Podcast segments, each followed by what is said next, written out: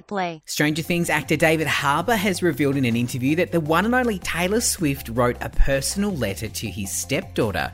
David revealed that he took his stepdaughter, which was either Ethel or Marnie that he shares with wife Lily Allen, along to the Eras tour back in June, and as he walked in, he said to one of Taylor's people if there was any way they could say hi to the singer, he'd be very grateful. They explained that Taylor was jumping on her plane right after the show and didn't have time, and he was like, that's totally okay, and they went to wait for the concert to start. Before it did, however, he got a tap on the shoulder, and a woman handed him a letter from Taylor written on her signature stationery, addressed to his stepdaughter. Now, he said he's never seen her speechless before as she read the note in total silence. Taylor also apparently in the note said that she would wave to them, and she kept true to her word, turning toward them at the beginning of one of her songs and giving them a little wave.